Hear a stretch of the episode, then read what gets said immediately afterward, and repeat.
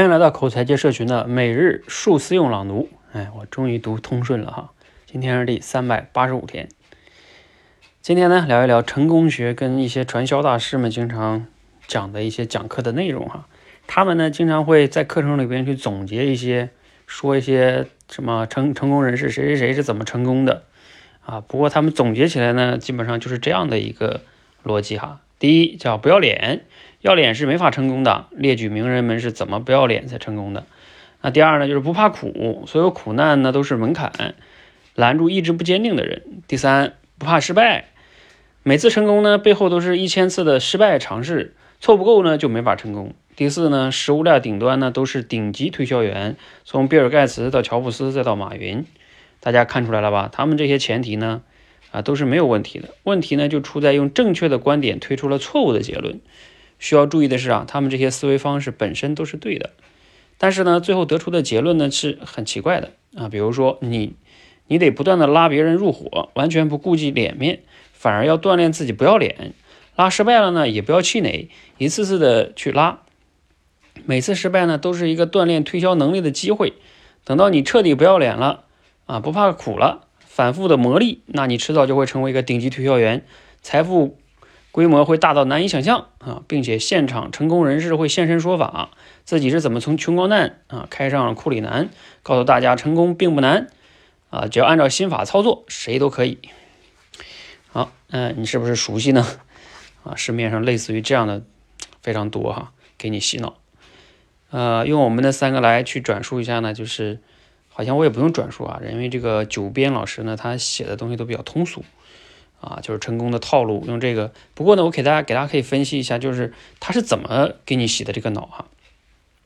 他首先呢是，呃，其实呢用什么一些成功人士的故事，而其实所谓的成功人士呢也是小概率事件。他总结出了一个所谓的成功人士都是怎么做的这个规律，然后用这个规律呢，呃，就成了一个在推理里边先用归纳推理归纳出推一个规律，然后再用。